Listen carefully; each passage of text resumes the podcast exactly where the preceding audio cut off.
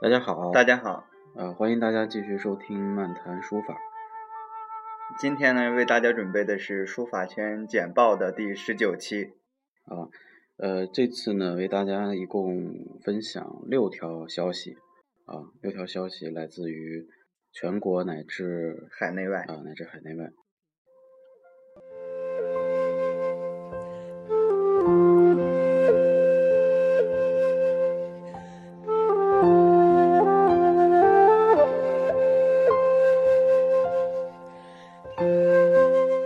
马上到七月份了，这个天气应该是越来越热了。那咱书法圈呢也是越来越热，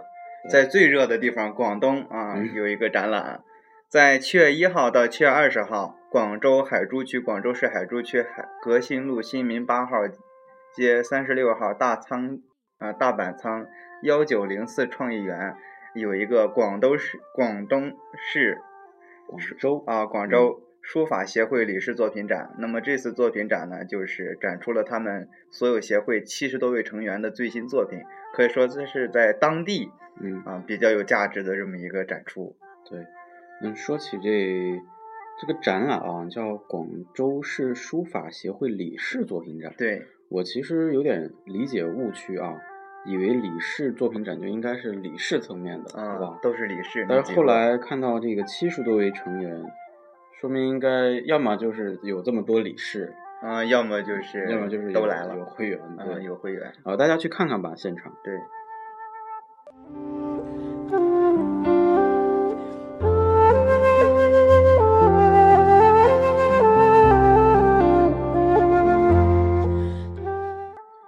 呃，在这个上个月啊，上个月我去山西，啊山西博物院，并没有看到傅山的作品。没嗯错大家都知道这个山西，呃，是傅山的大本大本营，没啊错他是山西人。呃，那么这特别巧啊，我们在分享第二条内容的时候，发现这个傅山的作品去了哪里呢？去了浙江没错儿，啊，所以这次的信息是这样的，就是主题呢叫“真山难老”，啊，这个主题我我觉得特别有味道啊。嗯，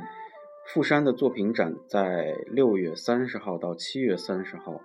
在这个杭州的浙江美术馆没错儿，啊、举办。那么这次展览呢，共展出的是山西博物院藏的傅山的这个书画作品，一共六十六个组件。啊，这已经很不少了。对，这是一个非常比较大的规模了啊。嗯然后呢，其中呢有十三件册页啊，册页大家都理解是比较精致的、比较小的，可以随身携带哎，来分享的那种呃书法的作品形式啊、内容呢比较丰富，整体上的这个形式也比较多样。可以说，这个傅山的作品大家都见过，是都是比较大的，啊，没错儿，啊，明清时期，尤其是明末清初那段时间，呃，王铎的呀，这他们的啊作品都非常的大，那、很大啊，呃六尺以上啊啊，这都是鸿篇巨制了，可以对说。那么像这种比较精致的作品，其实是在傅山他的这个是生一生当中是不太多的，嗯，啊，所以大家有空一定要去看一看，在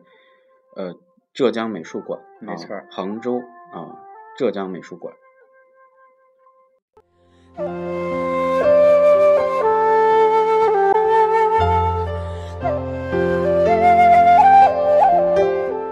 咱们节目关注最多的呢，就是展览还有书法事件。对，其实基础教育这一块儿还是很值得大家关注的。非常重要。那么，新疆书法教育援疆工程呢，就在日前乌鲁木齐的八一中学启动了。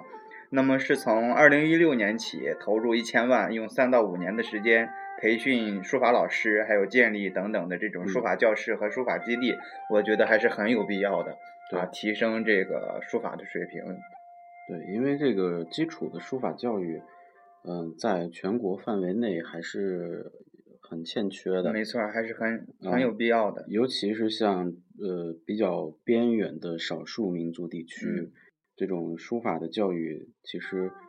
它很重要，因为它承载的是中国文化，哎，没错儿，嗯这是对一吧？种你首先得写沟字通的桥梁嗯对，它是一个不光是一个形式上，它跟绘画有时候它的作用是不一样的。哎，没错儿。好。 Thank you.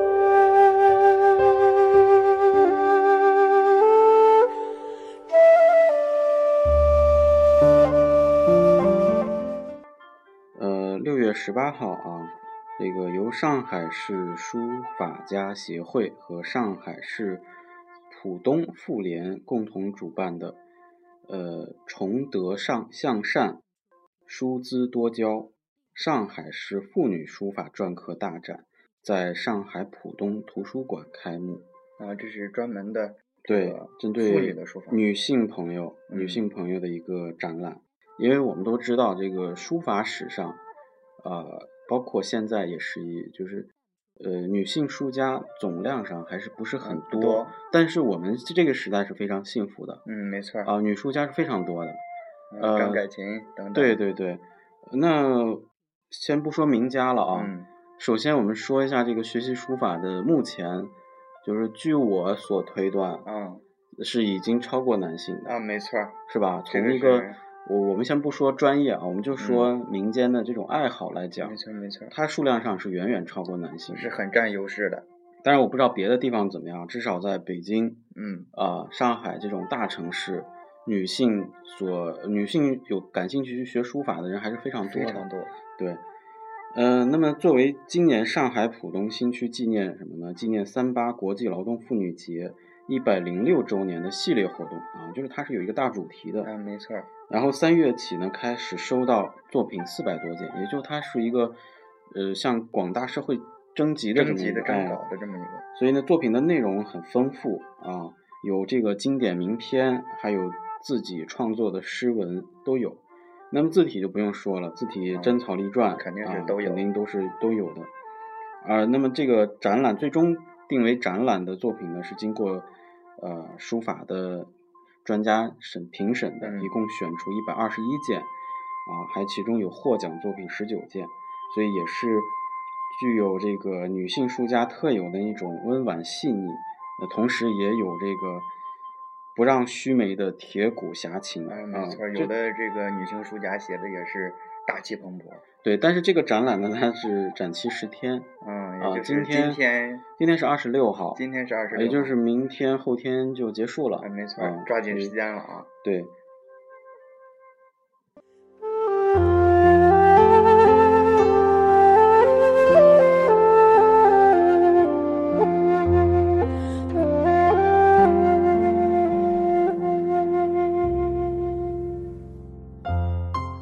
下面这一条呢是浙江宁波的消息，这个消息可以说是非常有重量啊。嗯，看得见的思想沙孟海和井上有一作品展，在六月十二号到七月二十八号，宁波华贸美术馆中国当代油画厅西一楼展厅展出。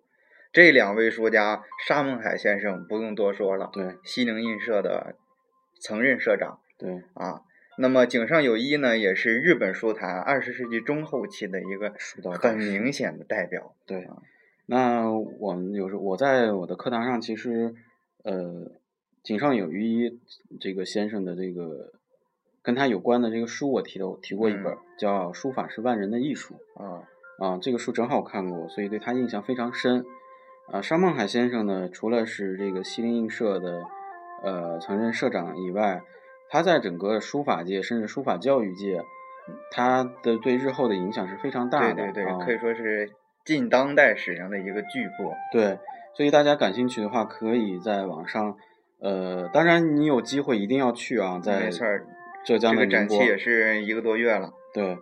呃，七月二十八就结束了。嗯所以大家如果在浙江宁波，或者你只要在浙江范围以内，嗯，我建议还是去看一看。没错儿，这两位这个对书法作品还是很值得思考的。呃至少吧，我觉得井上有一的作品在大陆不是特别常见啊，嗯，没错儿因为，沙老的作品还是挺多的。毕竟是说实咱们的话人嘛，是吧？嗯所以还是能够在呃很多地方见到。嗯嗯，井上有一我们只能我是没有见过真的啊，嗯没有见过真迹展览。没错儿，这个机会比较难得，对把这两个放在一块儿了。是的，是的。那么宁波啊，大家记好这个地点就行。没错儿，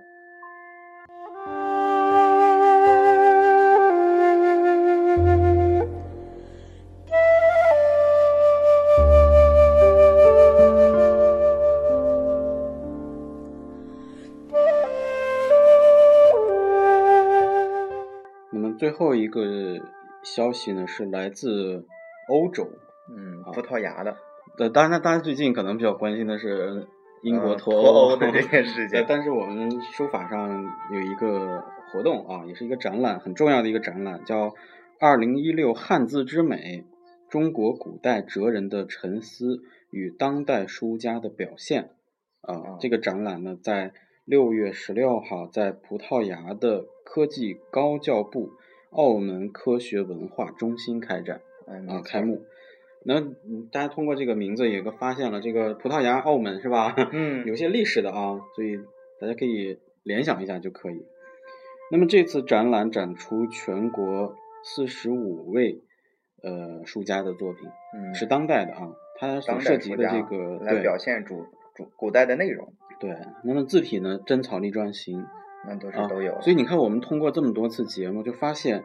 我们为什么要重视基础教育呢？嗯，因为基础教育不外乎这么几个，对吧？文嗯对房、呃字体、历嗯史等等等等。因为我们了解这些常识的目的，也是为了方便我们了解或者是学习当下的书法。哎，没啊错，儿，它基本上都是按照这个思路来的。那么创作的作品呢，就是书法篆刻啊，呃，然后呢，作品的形式呢，呃，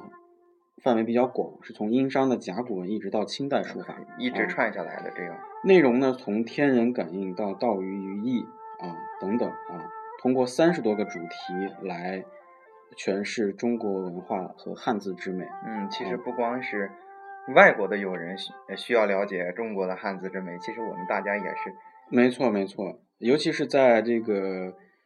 呃葡萄牙、啊，嗯葡萄牙的这个海外的友人华人，呃，这个展览其实是对你们来说可能更重要。嗯啊，所以呢，也是交融于这个当代的这个书家的笔墨当中。嗯，没嗯错儿，那么也是一场集思想、文化和艺术于一体的一个盛宴。没那么错这儿个展览时间还很长，一直到八月十五号结束。嗯，呃时间还很多，，对，因为嗯，这个展览我只能给大家就是说这个信息，具体的在哪个地方、哪个街道，这个我们就不太我清楚了。们就收搜集对不到也了，是因为消息的局限啊。嗯希望大家呢下去多查。